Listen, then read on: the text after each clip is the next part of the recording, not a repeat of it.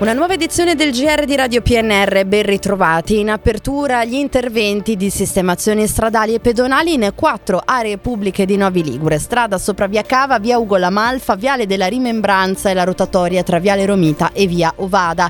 Il progetto esecutivo del primo lotto di asfaltature comprende opere di asfaltatura e sistemazione di dissesti e, dove necessario, interventi per la pulizia dei fossi la sistemazione di canalette per la raccolta delle acque stradali. Per la politica, gli esponenti della Lega nel Consiglio Comunale di Novi Ligure hanno criticato la scelta della Giunta di pagare in unica soluzione il milione e 600 mila euro della fideiussione riguardante il Movicentro che riporta così il parcheggio della stazione nella disponibilità del comune. I consiglieri Perocchio e Dolcino hanno definito miope ed errata la scelta di pagare con analoghe parole è stata definita la stipula della fideiussione della Giunta Robbiano nel 2007 che ha impegnato il comune di Novi per un'opera molto discutibile che rimarrà in dota ad un soggetto esterno, ovvero la rete ferroviaria italiana. I consiglieri leghisti hanno inoltre ricordato che al bilancio in cui si disponeva chiedeva l'accantonamento dei soldi per far fronte alla eh, fideiussione, l'attuale sindaco Muliere e il vice sindaco Tedeschi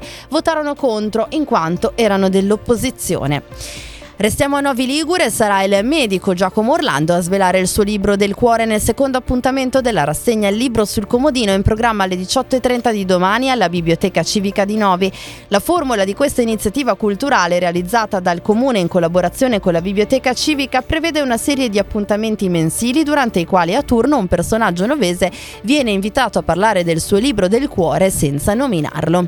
E a proposito di cultura, il Centro Studi Ugo Rozzo propone per giovedì eh, eh, per domani alle 18 eh, presso la Biblioteca Civica di Tortona la presentazione del volume Tommaso De Ocheda Lettera a familiari ed amici con saggi di Giuseppe De Carlini, Rudy Gorian, Fausto Miotti e curato da Cinzia Rescia edito dalle edizioni dell'Orso. L'evento dedicato allo storico a cui è intitolata la biblioteca stessa si colloca nel programma di iniziative culturali del Centro Studi dedicato alla memoria del professor Rozzo che ha tra i suoi obiettivi anche la valorizzazione del patrimonio culturale e librario librario locale. Lunedì 30 ottobre a eh, Tortona ci sarà una serata di gala con personaggi storici del basket italiano.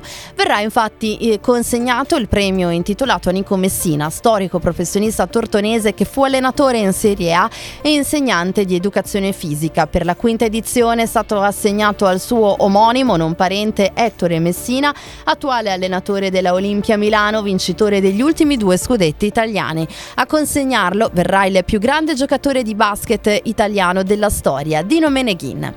E per lo sport la Novese torna in campo questa sera a Canelli per la partita di andata della terza fase di Coppa Italia di promozione alle 20.30. La Novese, unica squadra della provincia di Alessandria rimasta nella competizione, è approdata alla terza fase superando l'Arquatese nella prima fase e l'Ovadese nella seconda.